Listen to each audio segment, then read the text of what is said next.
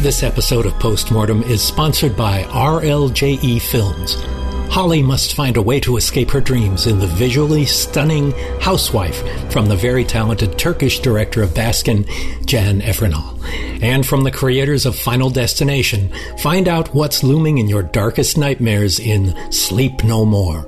Housewife and Sleep No More are both available on DVD, VOD, and digital October 2nd. Pre-order them today on Amazon.com. I'm Mick Garris, and this is the Postmortem Podcast.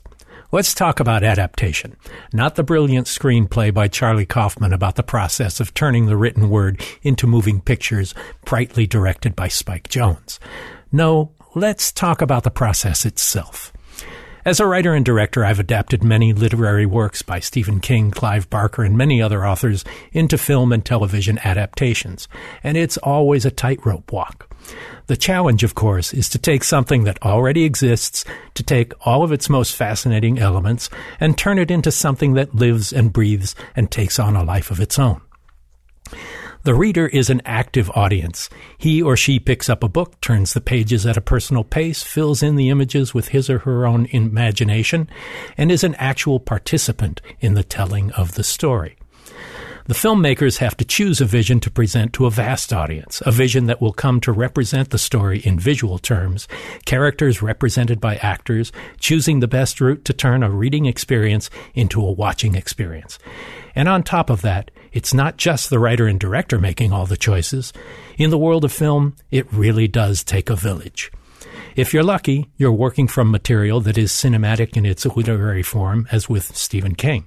But sometimes all you can really do is take a theme and a plot, as literary storytelling can be much less linear than a movie needs to be. And inevitably, material has to be cut. Equally inevitably, what you cut is going to be some reader's favorite scene. Hence, the constant refrain, it's not as good as the book. As Richard Matheson told me, books are internal and film is external. An author can delve into the deepest of thoughts and philosophical matters as he composes his musings. In film, character and storytelling are done from the outside in. Often narration takes the place of inner musings in film. Equally often, it's a cheap shortcut. Today we have two guests to discuss that process. Joe Lansdale is an author with a tremendously original voice, hard-boiled yet sensitive, boldly imaginative but earthbound, salty and Texan, and with an outrageous sense of humor recognizable from the first sentence. Don Coscarelli, whom we've been lucky to have on the show before, is most famous for his phantasm movies and is a filmmaker with as unique a vision as Lansdale on film. Fifteen years ago, they collaborated on something remarkable and amazing, a movie unlike any other, and we are here to celebrate it. We'll light the birthday candles to the remarkable Bubba Ho-Tep after this. You are now listening to Postmortem with Mick Garris, where the most influential voices in horror cinema will spill their guts, literally, to the renowned horror director, writer, and producer. Now, here's your host, Mick Garris. All right, guys, let's talk about the beginning of this collaboration. How did you two first meet? I'll take that.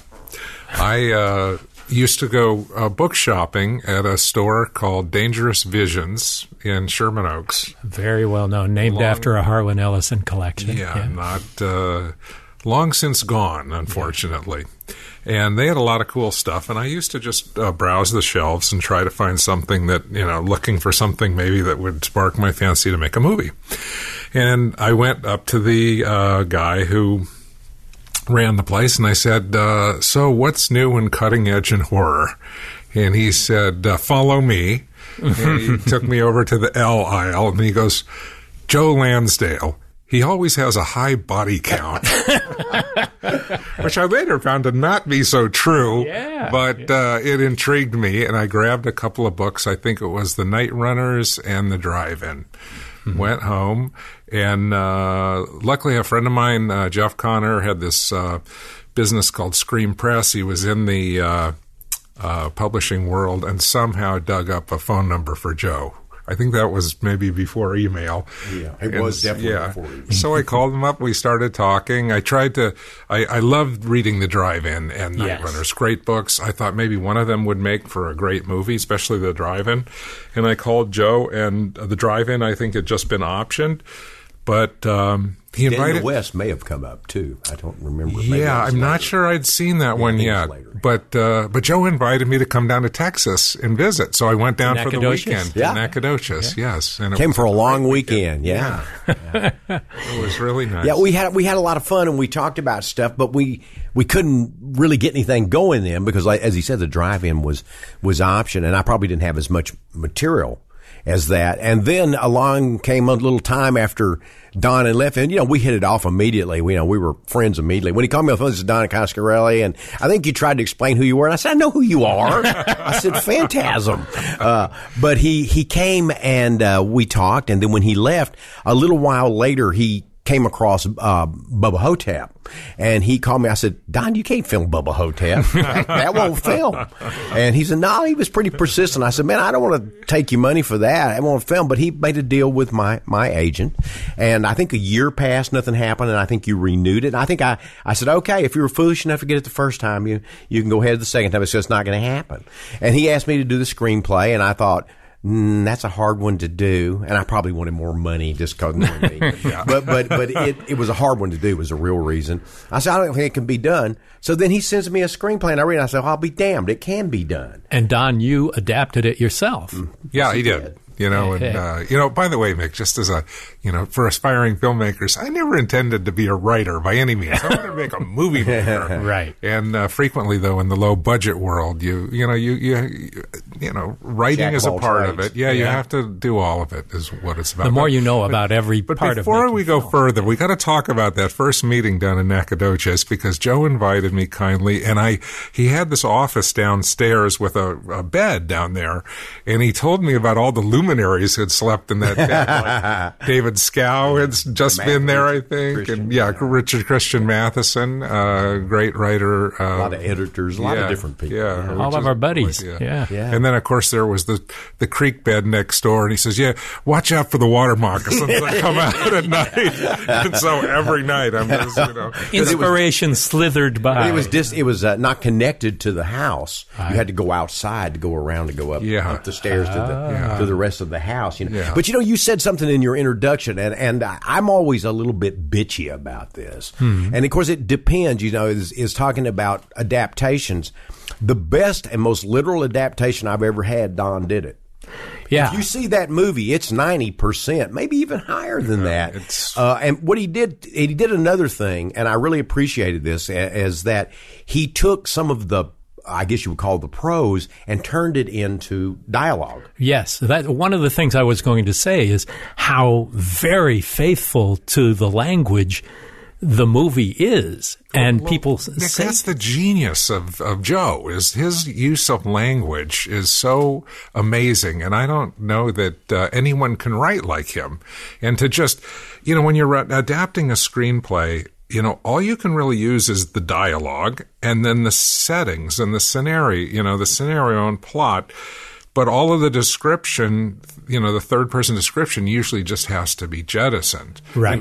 You know, and I wish I I could say that I knew exactly what I was doing because when I Mm-hmm. first started, I had a narrator and I took all that Yeah, I stuff remember and I'd have a narrator and I You even- actually had me narrate a little. I yeah piece had for a the- section yeah to do a test Wow, for that and uh, about I and then the thing the problem was though is that uh, Joe's story had the construct in there of having Elvis do narration. So then you had your you know your what you're looking at. Then you've got Elvis's narration. And then uh, layered on top of it was an, a third party narrator. And Okay, as we get deeper into this, for anybody who has not read the the novella or seen the film, Joe, maybe you ought to give a rundown of what the plot is. Well, yeah, the plot is really pretty simple. I think It it's is the simple, I think it's the characters and the way they interact. The idea was, and this was kind of a thing then. You'd see it in the magazines all the time. Elvis didn't die. He's out there. He's living in Las Vegas, you know, or, or and he's dr- as a truck driver or whatever. I mean, the story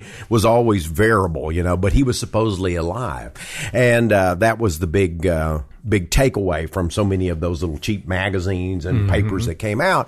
And also when I was growing up, I, of course, you know, we, we knew about the Kennedy assassination. We were, you know, I was a kid then. I probably 11 or something. I don't remember.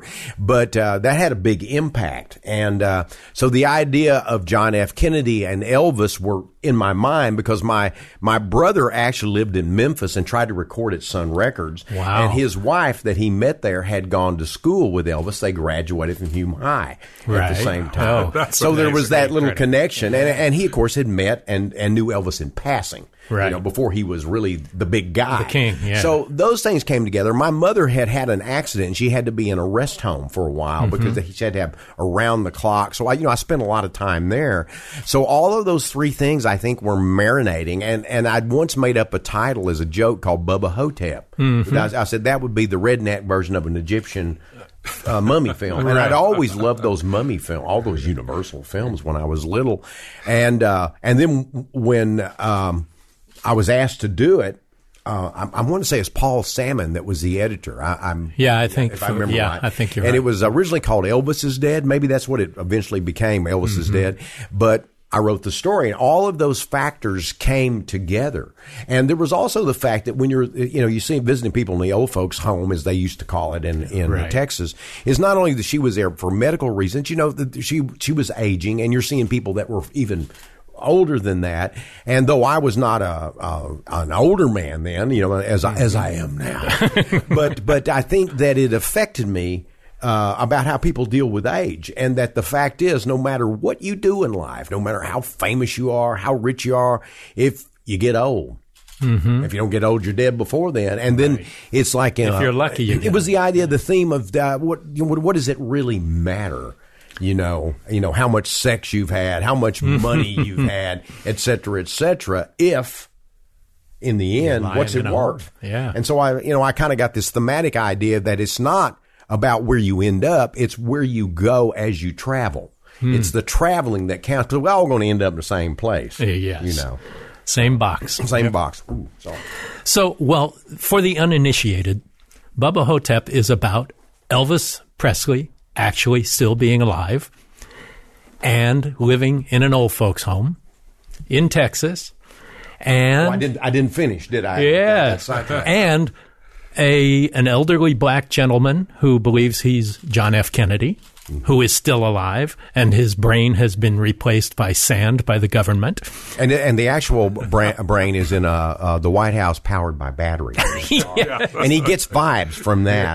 And I forgot to mention too that the, there's a, a mummy. Yeah, there's a mummy. Yeah. There's a passing circus with a mummy that uh, crashes off a bridge Common's little brother or something. Yeah. and and comes to life. So so when we're talking about a Joe Lansdale horror story, Joe Lansdale meets Don Coscarelli becomes quite a potent mix because both of you have very distinctive voices and it's something that all creative artists aspire to.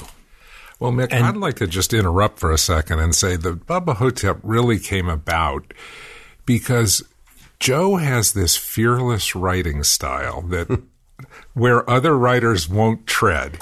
And he In the 80s it was called splatterpunk. well, yeah, he which is uh, for me was ridiculous that Joe at one time was one of the splatterpunk Yes, guys. exactly. But no, what Joe's genius and what I don't think any of the splatterpunk other splatterpunkers did is that he has an ability or a a desire to mash up genres and he takes something that you've seen, you know, a million times before in some other genre and then he fuses them and then mixes in a few other things and makes something that's just completely unique. Well, you know, I think Don and I both like the idea of it being something poignant and having some purpose. And we, we thought about these guys, and I don't remember, I think Don or Bruce, I remember who, who said this, but it was the idea of how you really wanted to see them end up, that heroic moment. Instead of being shot in the back of a limousine or dying on the toilet, straining at stool. Yeah.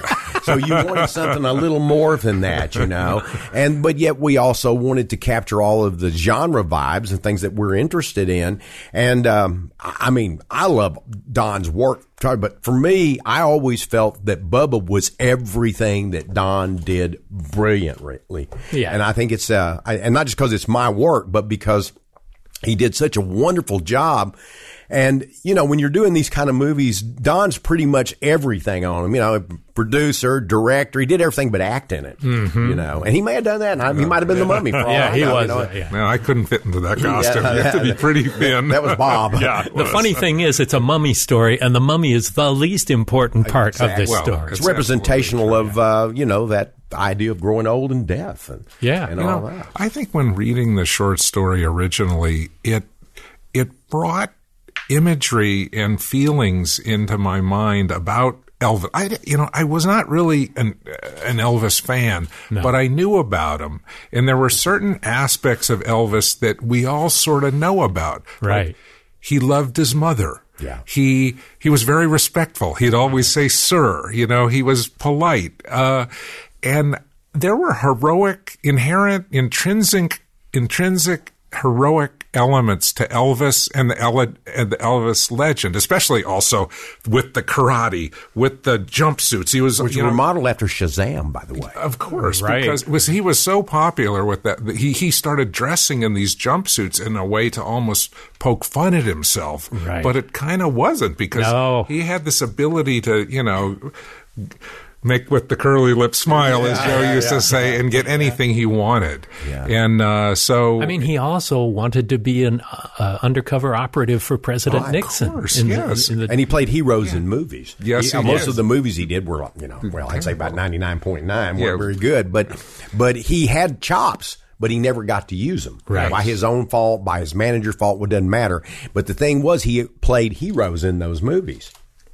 Yep. And, and, and of course, then Joe had it all in there, where in the story, where Elvis, you know, he, Elvis says, you know, what he always wanted to be a hero. you know. And the the movie gives Elvis and the legend and legacy of Elvis and all the Elvis fans out there this moment. And as Joe used to describe it, it's like ride the high country with a walker Yeah. and a wheelchair. yeah, that's right. That's these right. these So you have President Kennedy and Yeah. Elvis Presley, the two most iconic heroes of the 1960s. don't forget the Lone Ranger was in oh, there yeah, too. that's right. Oh, and the Kemosabe. and they all died with their boots on. You know, it's uh, so it had these American hero. So it's about heroism. Absolutely. And, and, you know, the, the guy end that, of life. The guy that Yes. played Kemosabe was probably in better shape than all of us. That's that he is was true. an older guy, and he Yeah. looked like Tarzan. You know, they had to had to kind of Yeah. work to make him look old. Larry Pennell was his name. Yeah. Great actor. Um, So what was it about the story when you first read it that made you think, I want to okay. make this? Well, first off.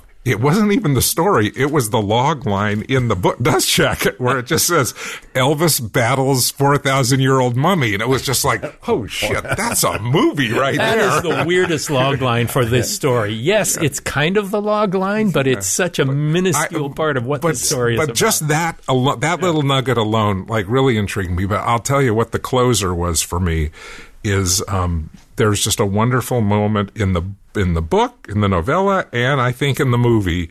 Where as JFK dies Mm-hmm. and Elvis salutes him as Mr. President. And when I read that story, you know, I got a little tear in my eye and I was thinking, geez, what's going on here? You know? It And was, it, well, you know, another thing that, that I was glad Don did, and I was afraid that we wouldn't be able to do it? Because we discussed it and he wasn't sure was having the hieroglyphics come out of his mouth and present themselves Right. on the screen. Because in the story when he speaks the hieroglyphics are there. And uh, a very fine artist friend of mine Mark Nelson had created those hieroglyphics based on the Egyptian Book of the Dead. And so I I thought I think he maybe spoke two or three times in the story. I think he did twice in the film. I don't remember. But I was really thinking, gosh, we don't have that. We're going to lose this sort of thing that makes it unique. That's, that's preposterous in one way, but in another way, it reaches out and touches something unexpected and you still believe it. And Don was able to do it. and you actually did it. I mean, it, on a on a film with a very tight budget.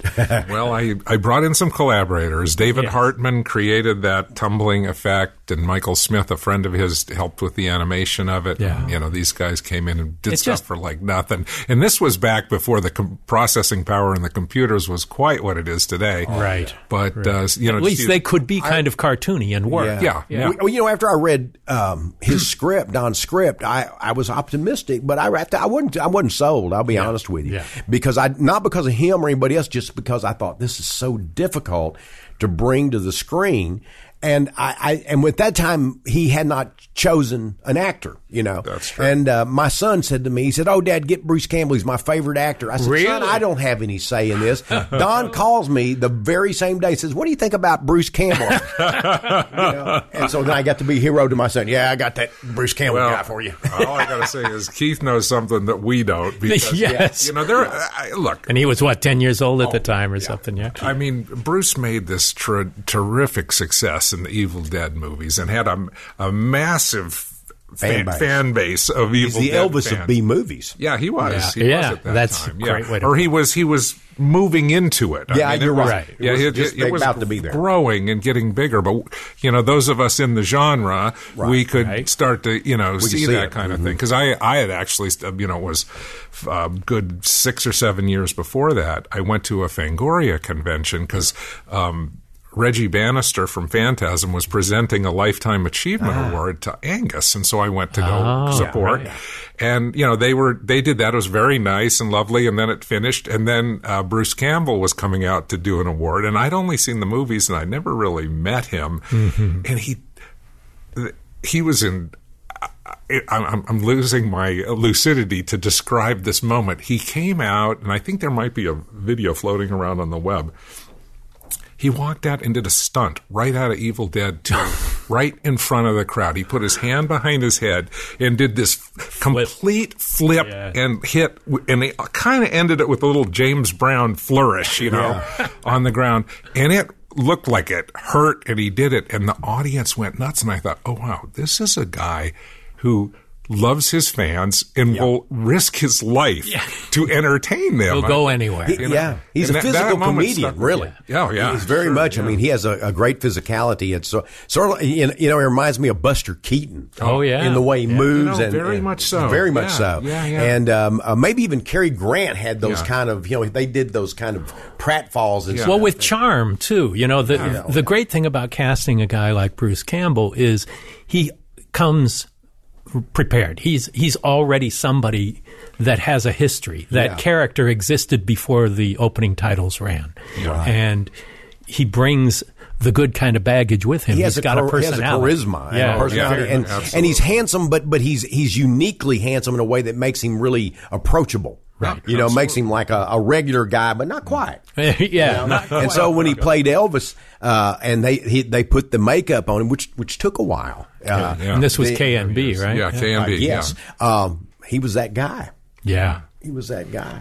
And, and I remember e- meeting Ossie Davis out there, and it was the only, and it, you know, I'm not a starstruck kind of guy normally. and Writers do it to me. Right. Stars, I'm not much moved. But Ossie Davis, my God, I, here's a guy that because of the civil rights movement, he was involved in that greatly. He gave the eulogy at Martin Luther King's funeral. Yeah, he and spoke Ruby at both, Malcolm, yeah. yes, Malcolm X, Ma- yeah. Malcolm X's, and he uh, was a one of the first black producers, directors. Yeah. Uh, he did he did wrote plays, he wrote screenplays, he did stage, he did movies, and so I was like in awe. And when I came and he I, he said, "Hello, Mister Landon." Hi, how are you?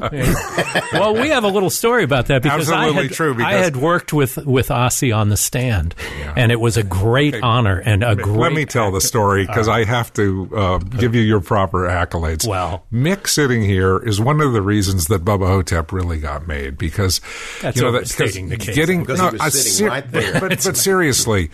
You know, Bruce was a, a magnificent uh, get for us to star in the film, but we needed the linchpin, which was somebody to bring some level of dignity to that role. gravitas, yeah. you know, and, and, and tracking down uh, Ossie's agent and trying to tell, you know, one of these guys, yeah, it's about a 4,000 year, 4,000 year old mummy, and, and not, it, it, it And we want this great actor. and, and it and he plays John F. Kennedy. it doesn't connect with those guys the way Yeah, it does yes. with us, and especially now that we made the movie. and he passed on it. He did pass. The- yeah, the- we- the yeah. agent did. The agent passed, and it was just like dead. And I went back. I'm like, what the hell do I do now? And uh, I remembered that Mick had uh, uh, worked with Ossie, and so I called Mick up, and I really imposed on him. I said, Mick, I need you to write him a nice letter and tell him I'm a good guy and work. And he says, Oh, no problem, Don. And I think that we FedEx the letter because Yeah. be, again before email to make sure he got it, and a couple days later, Ossie was in. So thank you, Mick. you were an honorable Bubba Ho-Tep hero. Wow. Uh, yeah, you know when when we were on the set, uh, and you, I think you and I were, I was there, and I know you were too. I believe they were just sitting on the bench, him, uh, Bruce and Ossie, and and Bruce said, "What are you doing in this movie? This is my kind of movie." and and I, and Ossie said, "I like the script." Yeah. yeah. And uh, but you know what's weird is that a few some years later, I had on my Bubba Ho-Tep T-shirt, and I was in Italy. Um, my daughter Casey is a, a singer and stuff, and she was performing in Italy with a, a, a number of people at a film. I mean, excuse me, at a book and music festival. And so I was over there, and our paths crossed. It's great, you know. That happens to us once in a while. And so I was there, and I got to see her perform. And then I, I watched uh, Guy Davis perform, and and uh, Charlie Musselwhite. I think might have Wow. been might have been that year or the year after. Anyway, I think it was that year. But anyways, all this stuff, and I had my Bubba Ho-Tep T-shirt on, on, and Guy Davis comes to me. He says, "I loved my dad in that," and I went, What? I realized that's his son. His son was the blues guitarist. Oh, and he oh, says, Oh, I got to get a picture for mama. So he came over and got a Oh. and, and I thought, Ruby Dee. Yeah. This is, Yeah. That's and- and- amazing. And, those things, because Ruby Dee also, like Ossie, was deeply involved in the civil rights uh, Absolutely. movement and all that. So these were kind of heroes of mine. One of the greatest honors of my life, I'm working with Ossie Davis and Ruby Dee together uh, as they weren't a couple in it, but Yeah. and in fact, I had cast someone else who got sick and died, and we replaced him with Ossie because we didn't want to go the obvious route of Yeah. putting them Yeah. together. Sure. But they're both so magnificent and they were both so amazing to work with and learn from and oh, and asking for input and and mm. just really really wonderful human beings as well as as great actors as you could possibly hope to work with. Well, and uh, Ossie said to me once, he says, I, I was thinking about changing a line. I said, Oh, I didn't write the script. He said, Ask Don. He said, but he went ahead and just told me. I forget what it was. It was something simple. And, and, you know, had I written the script, I said, Do whatever the hell you want. Is what I would Yeah, say my answer. exactly. But because I know he, you know, he knew. But it was a, it was one word. And and I, and he would also say arsehole. Oh, the arsehole. yeah, where he came with that, God knows, but we loved it. Yeah. And, uh, yeah, he was uh, just amazing. One time he came up to me, and I can't do an impression like Joe does of Ossie, but he, you know, he said, you know, I've met a lot of presidents, but I just never thought I'd ever be asked to play President JFK. He knew Elvis too.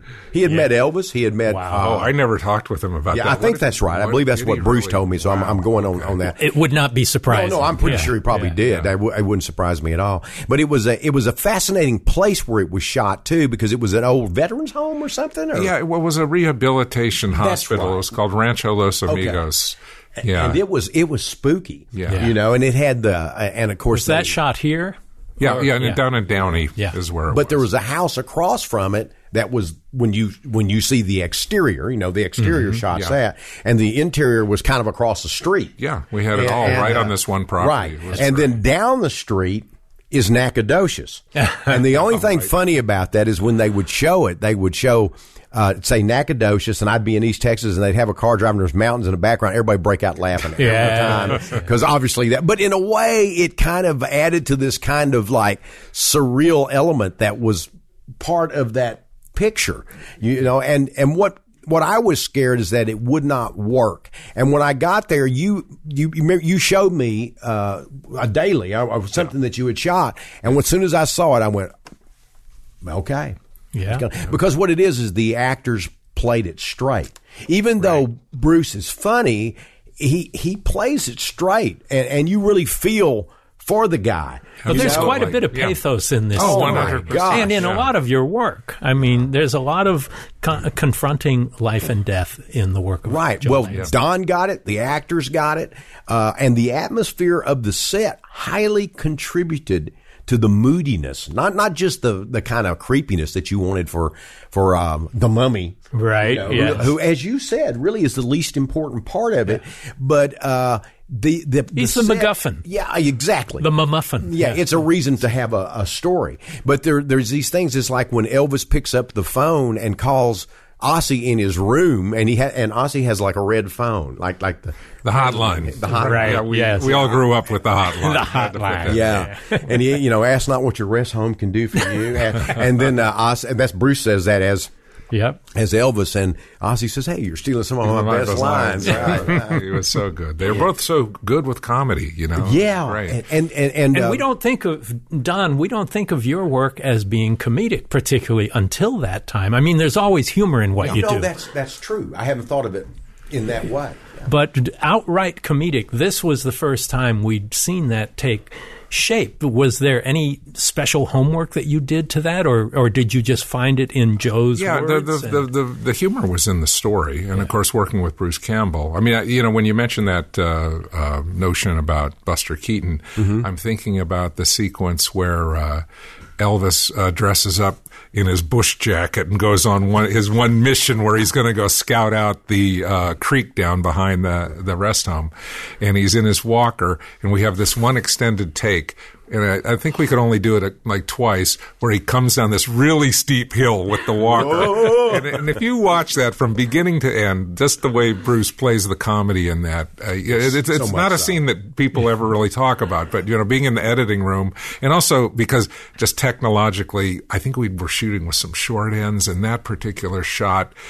The negative was a bit fried, so in color correction was always, oh. you know, always Oh. On trying to get it so it, yeah, on the edge. Yeah. And so we'd watch it again and again, and just watching the evolution of that, it had a Keaton-esque feel to how yeah. he did it. He it. reminds me of of him in in that way. you Yeah. yeah, Yeah. A, a little The broader. Well, Yeah. of, A little of broader, course. yeah. well, Keaton was you know stone faced. Keaton was so I'm, I'm mainly yeah. referring to the body control and the right. movement and the It's humor, where it looks like the person has completely lost control, but they haven't. No. they're really controlling it. To they, they're they're they're giving you that impression.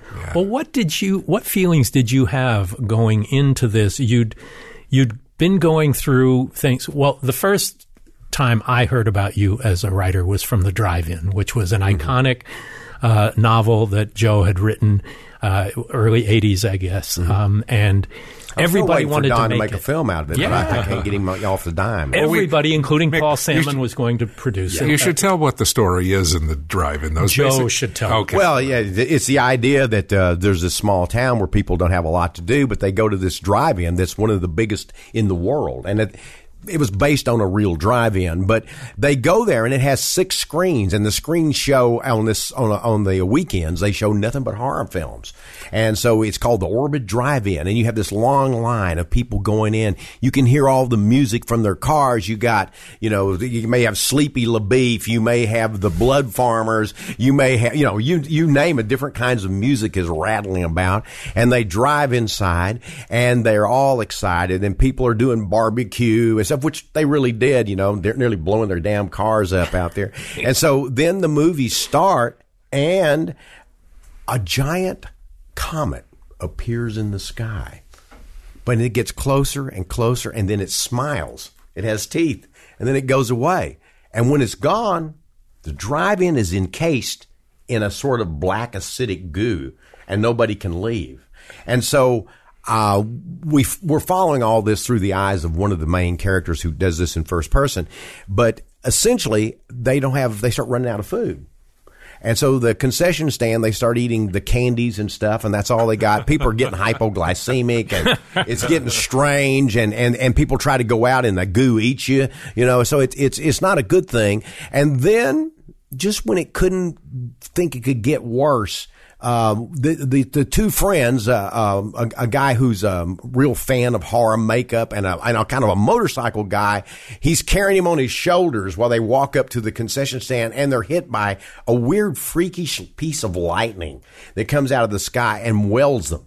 And the guy was wearing a popcorn uh, Bucket. bucket. on his head, and when he did, it fuses him, and then it changes him, and he becomes this this monster called the Popcorn King, who becomes their religion inside the the drive-in, and then All just- hail the popcorn. yeah, and then it gets weird after Yeah. that. Oh, after that. so, but this was talked about so many times. Every year I'd hear, oh, they're going to make the drive-in. You'll hear it every year now. Did you develop a, a sense of cynicism about adaptation? At I'm? I'm always cynical about film. Yeah, yeah. Uh, I mean, I, I love it, and uh, I've had things made. I've been more fortunate than many. Yeah. But um, I, I'm always cynical about it because it has so many factors to get it made. Mm-hmm. You can't just say, I've got this great director, Don Coscarelli, I've got this good story, or you hope, or I've got this actor. There, there are so many factors that have nothing at all to do with the film. Right. They have to do with who's got the money now, who's hot now, who's connected to who, what they want, or and you always have the people. I have my own vision. well, fuck your vision. And, and uh, I, I want them to have their own vision that that you know also captures the vision that I had. Right. And I've always thought that the best adaptations were people who actually tried to capture what was written. You know. What's the point otherwise? I mean, having It done a lot of no adaptation. sense. Why would you go to the effort and the legal? You could just write your own. Yeah, you could just come up with your own story. You know. So anyway, the, they when in in film you you have that a lot, but that said, I I constantly hear people say, well, you know, you can't do the book or you can't do the story. And I, they always say that to me like I have, well, you mean you can't literally put it on? but I know that. But I do think a lot of times what that is is an excuse to find a way to not have to worry about what was originally Right, written. right. And, and Don did two of my pieces and both of them I thought, and I know there things were added. There were certain, cha- but there were, I never felt like, oh, that's not my story. Well, let's get into that because the other time you you guys worked together was on my show, Masters of Horror, and it That's was back when you were young, Mick. Yeah. Yes, way back. All of us. Yeah. Uh, but it was such a potent combination that we decided to debut the show with that episode. It was our premiere episode. This is Incident on and Off a Mountain Road. So tell me how, Don, what led you to choose that? When we said, we came to you and said, You know, listening to Joe talk about the difficulties in movies, it also brings me around, and I didn't hear your introduction, but I do need to plug my new memoir that's coming Yeah, out. we're gonna called get to True that. Indie. True Indie, it's a great autobiography. Uh, which has a lot of elements about how one gets a movie made Yeah. and from the nuts and bolts from the indie part of thing. But incident on off a mountain road. Interesting story was that I don't know if Joe remembers, but I when I first uh, optioned Bubba Ho-Tep, I also optioned his story Right, yeah, incident because for me when I read this story and it's a it's a great very simple story about a woman who's out in at night driving and she her car she's in a little bit of a crash and then she wakes up and she ends up fighting to the death with this terrible serial killer and Moonface. it- and it's a very traditional what's used to be called damsel in distress, which I don't mm-hmm. think we're, you know, with the Me Too movement, it's going away. But this 10 years ago or 20 years ago when Joe wrote it, it turns girl, the whole yeah. thing on its ear. And I think that there's a, there were, when I read it, you know, cause I came from a family of feminists, my mother and my, uh, my sister, and I read it and I go, wow, this is a horror feminist story. Yes. I gotta see if I could, you know, cause it, it's hard to, you know, especially, in in the film genre, the way that you know the, the, the slashers, just for years, there's most of them are so damn misogynistic, Right. And we go and watch them and kind of go, Ooh, should we should we be watching movies like this where right. you just you know 85 minutes of titillation and yeah, five women have minutes of sex and then are then are bloodily bru- brutalized. Uh, but anyway, Joe's story had a had a twist and was so cool. And so at that time, I read them both and and uh, but and optioned them. But the problem was is I couldn't get anybody to fund that story, and I was you know casting about like how can I get to a major actress to read this thing and see that, and then I'm thinking. Oh, moon face with the steel teeth. It's just not gonna. And I Well, couldn't that, get yeah, that. the problem is just I'm not going to interrupt you Bruce, briefly. Is that when you tell these log lines, they seem like something you've seen before, but they aren't. Yeah, Right. Yeah, Right. And I, and I think It's that, all in the handling. It's all in the characters, and it's all in the twists and turns. Absolutely true. And I think that's why Joe and I like working together because we're like minded souls in that way, which is that it's okay to, and I think both of us, well, Joe's pushed out of it a little bit out of the genre, not so much with me, but the thing is, is that while working in the genre, we're trying to look for ways of making something a little different and a little interesting. And so that's kind of what Or a lot. the, the Yes. path- or a lot. But in any case, so um, I had made Bubba Ho-Tep, and things had gone great and all of that. And then one day, I get this phone call from Mick, and he, uh, well, I guess I better back it up even further. Before, as I was making Bubba Ho-Tep, I got a call from Mick, and he says, "I'm going to have a dinner with some of my good friends, and they're all directors. Would you like to come?" And I said, "Oh, this would be great." And he had this dinner and invited all these horror legends from uh, Stuart Gordon to Larry Cohen to John Carpenter to Tobe Hooper, John Landis. Who else am I missing? Bill? Malone. Bill Malone. Guillermo del Toro. Guillermo del Toro was there, and This was uh, our very first Masters dinner. yes, and there it's were twelve of us. and it's uh, and we like we casually throw around this Masters of Horror, and everybody probably thinks, "Oh God, those guys have their heads stuck up their ass calling them that." It's but a it joke, yeah. It, it was a joke. It all came out of a joke because Guillermo was there, and, and everybody was laughing. We were having a. It was a.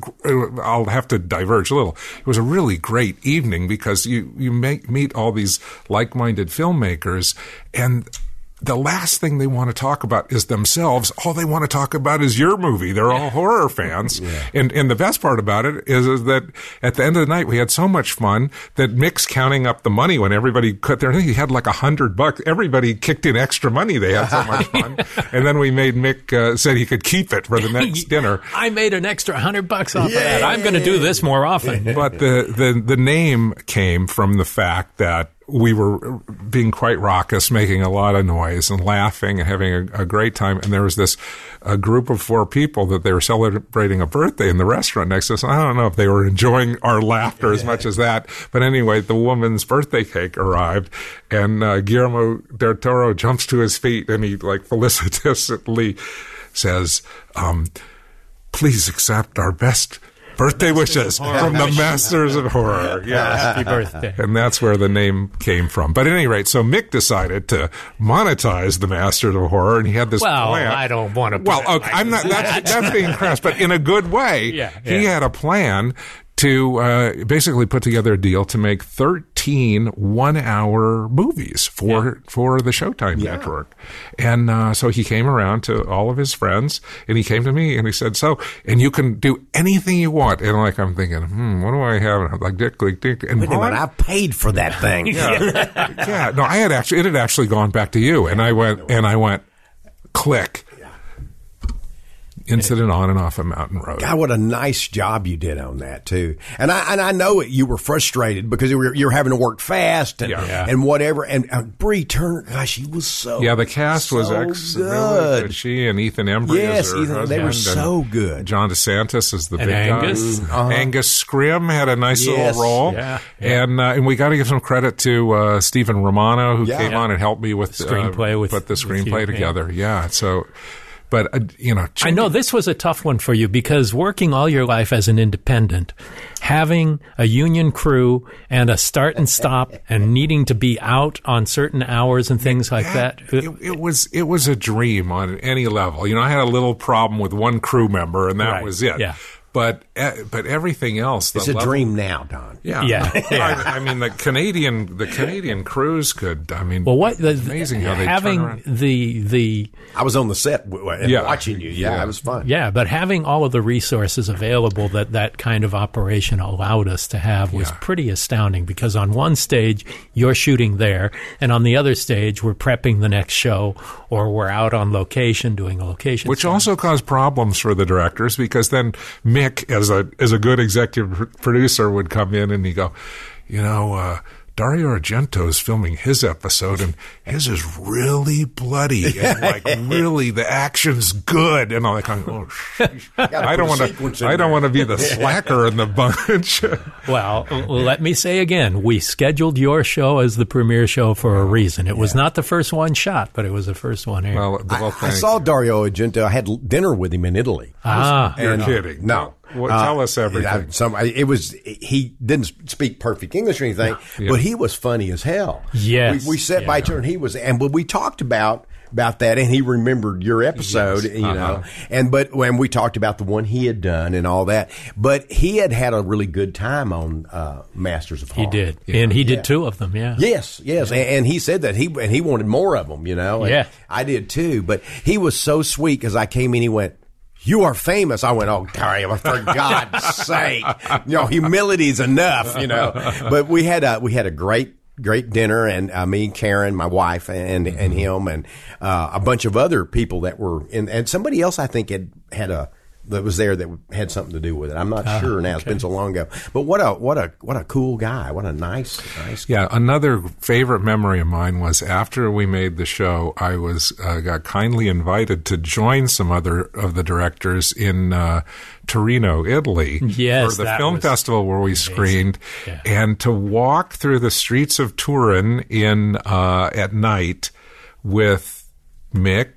Uh, Joe Dante, John Landis, but Dario Argento's like a rock star in Italy. yeah. And He that was shoots the- all of his movies in, in- Torino. yes, yeah. yeah. I love was- Torino. Yeah. You know what's weird is that I'm I'm really well known in Italy. I'm like people recognize me on the street. For a you novelist, that's that? pretty amazing. Yeah, for Yeah. for a writer, but uh, it, it's it's so much fun. Torino is this cool city that's very artistic. It's very. Um, uh, it's kind of got a moodier feel than a lot of other uh, of Mm-hmm. Italy. It's more. It's got some uh, influences of France and different things like that. But they have uh, a a film festival there every year. I got to be a judge one year. Winners Bond Wow, one. nice. Yeah, We were there two years in a row with. yeah, and then they have the great film museum there. Oh, it's Oh, it's I'm, I'm, I'm amazing. really Yeah. pimping for Tor- uh, Torino because it's my favorite city in Italy, and I go there a lot. And uh, in case some of my Italian friends or fans are are listening, I want them to know how much I appreciate how Plus, kind they. plus if you go in October, it's truffle season. That's true. And I developed a taste. Ah. well, and I can't afford them here, unfortunately. that's true. Those are those are special. Well, there's been a kind of a transition in the direction of your work, Joe. Mm. Um, you were first very well known for your horror work, Mm-hmm. and it's kind of transitioned into well westerns and crime. Hap and Leonard was a series of books and short stories that has been a three season run on Sundance. So, Mm-hmm. uh, was that an intentional transition or just a natural thing that happened to you? Your interests moved in a different direction. I always had interest in that. I, I mean, the very first things I sold were mysteries. They were short stories for Mike Shayne Mystery Magazine, or novellas, or novelettes is what they called them. And I wrote uh, a few things like that. My first novel, Act of Love, was a crime novel, was a police procedural, very dated now, but that got me going. Uh, the Night Runners is a cross between horror and crime. Mm-hmm. So I think that was always there. But if you look at most of my work, and I include Bubba Ho-Tep in this, they're westerns. Interesting. Yeah. Ride the High Country, like we said, you know, he There's a lot of boots in Bubba Ho-Tep. well, yeah, but, but there's, it's it's the storyline. It has the showdown, and it, it has uh, it, it's like a you know the term western. So a lot of people they have the a, a bad idea because they don't really know anything about them. Right. And uh, but but there were certain formats that I like. There, Hap and Leonard. I I think of them kind of as western characters in a modern sense. Absolutely. you know. And so there's a lot of that influence there. So I think I always had the influence. It's just at that time I was doing a lot more horror, but I still write horror. I have stuff coming out now in, in horror. Uh, so. Uh, I think the interests were always multiple, and I think it's why the the genre crossing was there so early on is because I was influenced heavily by books and short stories as well as as films and television shows, and, and of course television now is a unique place to work if you can get in because it's it's more novelistic. It's more character driven because it has more room. And the production values have met and exceeded feature films Yes, in a lot have. of cases, and that was not the case before. And digital filmmaking has a lot to do with that. Yep. Um, you did some screenwriting early on, doing animation. That's right. doing superheroes and things Batman like that. the animated series and one Superman the animated series. Yeah. Some of the greatest fun I ever had. And you know what is really nice is I'll meet people that are like I don't know in their thirties, like my son's age, and and uh, my daughter, and they'll come up and go, "Did "You wrote." Did you write that? Read my lips. Yeah. Oh, my God. And you know, so and for some, for them, that was the, their entry into my work. A lot of times, or, or the comics. You know, I did Jonah Hex comics, Right, and I did Conan comics, I had Lone Ranger, all those different things. But you had comic people come to the work. You had animation fans come to the work. And that's a cross genre there in a way.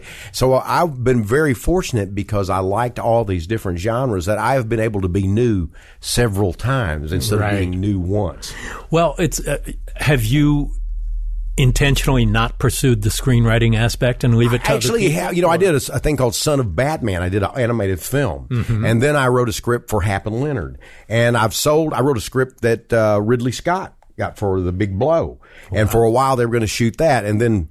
As things changed there, it got lost, and then uh, they were going to shoot one by Oren Moverman, and then they came back and they were going to shoot my script because uh, uh, they had a director that I, I liked and I thought would be interesting to do it, but they were not able to make a deal. That's why I won't mention his name because I wasn't able to make a deal. Well, now they've got the script by Moverman again and they've got a director in line. They've announced they're going to do it, but they announced they're going to do it every three years. Yeah, so- But I got, you know. sort of like the drive-in. Well, yeah, and you know what? One time I remember when uh, they wanted to re-option it, and I wasn't crazy about them re-optioning it because they'd had it a long time. And I went to my wife and I went to Paris for some reason. I don't know, some kind of a thing.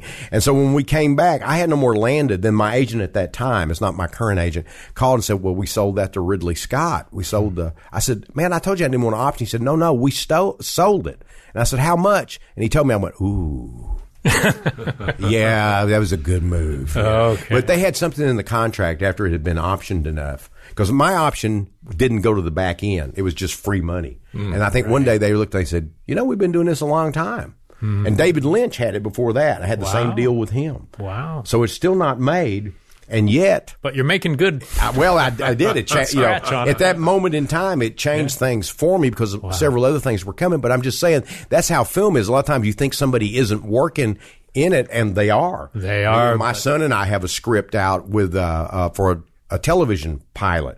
My daughter and I are trying to, to are working in, in film things. So I mean, you, you do it, and occasionally something actually happens. Right, But there's right. people I know have never sold never sold us. I mean, they've sold a script, never had one filmed Yep. that are actually quite wealthy. Right, do, living so quite many- well really on quite being well. paid to write without getting produced. Right. That's true. Speaking of writing, for someone who struggles with the writing process, your book, True Indie, it felt like it just flowed out of you. Uh, this is a really great autobiography from someone who's worked in the trenches. Your career, Don, has been almost exclusively independent film. And it's incredibly honest and incredibly inspiring and heartbreaking at the same time. so tell me about the process of, of deciding to put it all in a book and the process of doing it and getting it out there. Uh, look, look it, uh, it's it's hard to put put my finger on one reason that caused this to happen, other than uh, I do know that I've been through a lot of interesting stories, and I'm always always meeting aspiring filmmakers, and you know, l- looking for their path into the business, and you know, they ask me for advice about things, and I'm always thinking, you know, like I'm the last person to give you advice, but uh, you know, it was a, a But who better with this long list of things that you've done entirely on your own? Well, you know, one one part of it was nice, and uh, you know, I actually, in a way, Joe, I recommend it to you if you ever think about writing a memoir because it gives you a chance to go back and look at some of the eras that you've passed, Right. and sometimes, you know, I, I tend to compartmentalize and put things away, you know, and not, especially failures, you know, and, and it forces you to go through and address some of them. And, you know, one of my biggest failures in my mind, you know, was my very first movie, you know, because I made this film. It started as a student project and ended up, uh, Universal Studios purchased it. And my, And you were how old? Well, when they bought it, I, then when, I, when they bought it, I was 19 years old. Exactly. And my neighborhood kind friend and I, Craig Mitchell was his name, we co-directed this movie, and we had an office on the lot at Universal Pictures with Universal Studios. And what's more interesting, and as I tell it in the book, I, would forgotten what we had, was at that time, we had access to the president of the studio because he was the one who had originally seen the movie and bought it, brought us to the studio Tell to us the name of finish the it. movie. And then we went, oh, the name of the movie? Jim the World's Greatest. And good luck finding it because it never came out on video or VHS or DVD.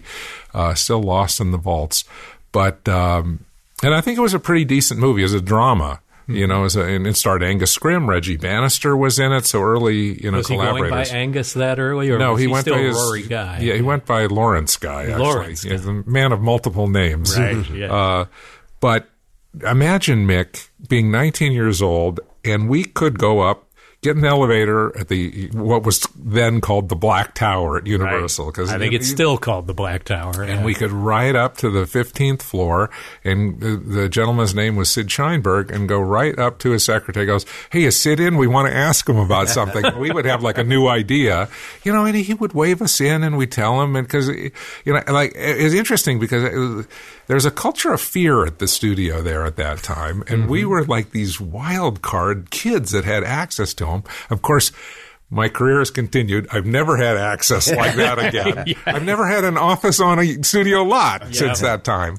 But going back and looking at it, I, I saw so many interesting stories about that, and I and I st- just started to write it. But I think part of it uh, interesting is you know Bubba Ho-Tep played a, a part in this. Not only the fact that I made the movie and I could tell the stories about it, but the editor who uh, really pursued me to do this had made his bone. Well, I don't know. He wouldn't exactly made his bone, but he had excellent success.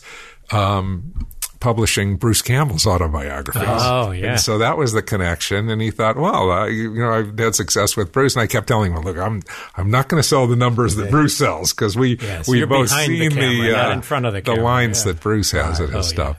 But in any case, I think it was an interesting uh, point of uh, you know self reflection to go through these different phases in my life and tell you know basically telling the story of my uh, various film exploits, and uh, yet at the same time try to make it a uh, handbook on indie film filmmaking distribution you know how to working struggling to find funding to get your films made dealing with actors you know writing there's so many different aspects of it i think that if if nowhere else, you know, somebody who's you know 20 years old and wants to get in the movie business would be an interesting book for them to read. Yeah. Uh, when's this coming out? Uh, October 2nd. okay. And what- the title? True Indie. True Indie. Life And- and, death in filmmaking. well, and that's something that should be said about Bubba Ho-Tep. It could only have been an independent film. Oh, the yeah. ideas are are so wild and imaginative, and yet it's set on such solid ground. And with these human performances, but it's totally independent. Absolutely true. Because it's also Yeah. really fucking weird. Yeah, but nobody would have made it. But I think that probably to both uh, Joe and my uh, everlasting gratitude was the the real breakthrough in my mind and success was the fact that the movie worked with younger audiences. Because when I was going out to try to get funding. People would say, "Oh, well, who's going to want to sit for two hours with old codgers in a rest home? You know, come on, you got to put a you know, Long can- scenes in bed. yeah, exactly. Can you put a hunky guy in there like as an orderly? And I'm thinking, no, eh, there's no role for them.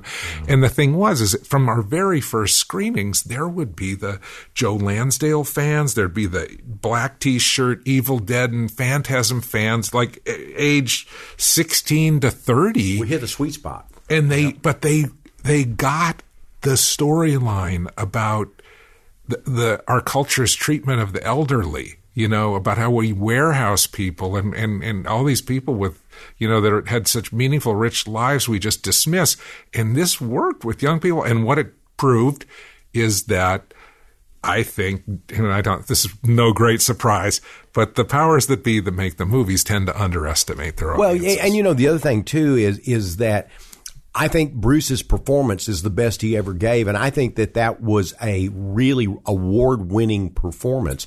And I wished he had gotten more attention for that. Mm-hmm. But the other thing I was going to say, although that's we you often hear it's called a cult movie or, mm-hmm. or a B movie, it's made a transition in the last few years to being something else. Respectable. Respectable. Yeah, Who would have ever thought that? yeah. yeah. Boy, and I'll, I'll take that word. Yeah. You know? But it's true. And it really probably got you more good reviews than you'd had up until that time in your career. Uh, it was, it was, you know, generally well reviewed, no question yeah. about it. And, and, you know, I've also talked to people who saw it when they were younger that didn't get it. Yeah. Because mm-hmm. it wasn't a kick ass Bruce Campbell in the way they thought of it. And then some of them said, you know, and I saw that thing again. He said, I, I missed the boat. I said, no, you were just too young. Yeah. You know, exactly. because then when they saw it the next time, you know, and, and, Don and I were younger, obviously then, but we were starting to have people we knew and starting to think about, you know, this this is a future that you have to look at because it's Absolutely. very likely. Yeah. And it's a real horror story. Yeah. I mean, you want to talk about, you know, the, ending your days in one of those old folks' homes, just yep. neglected.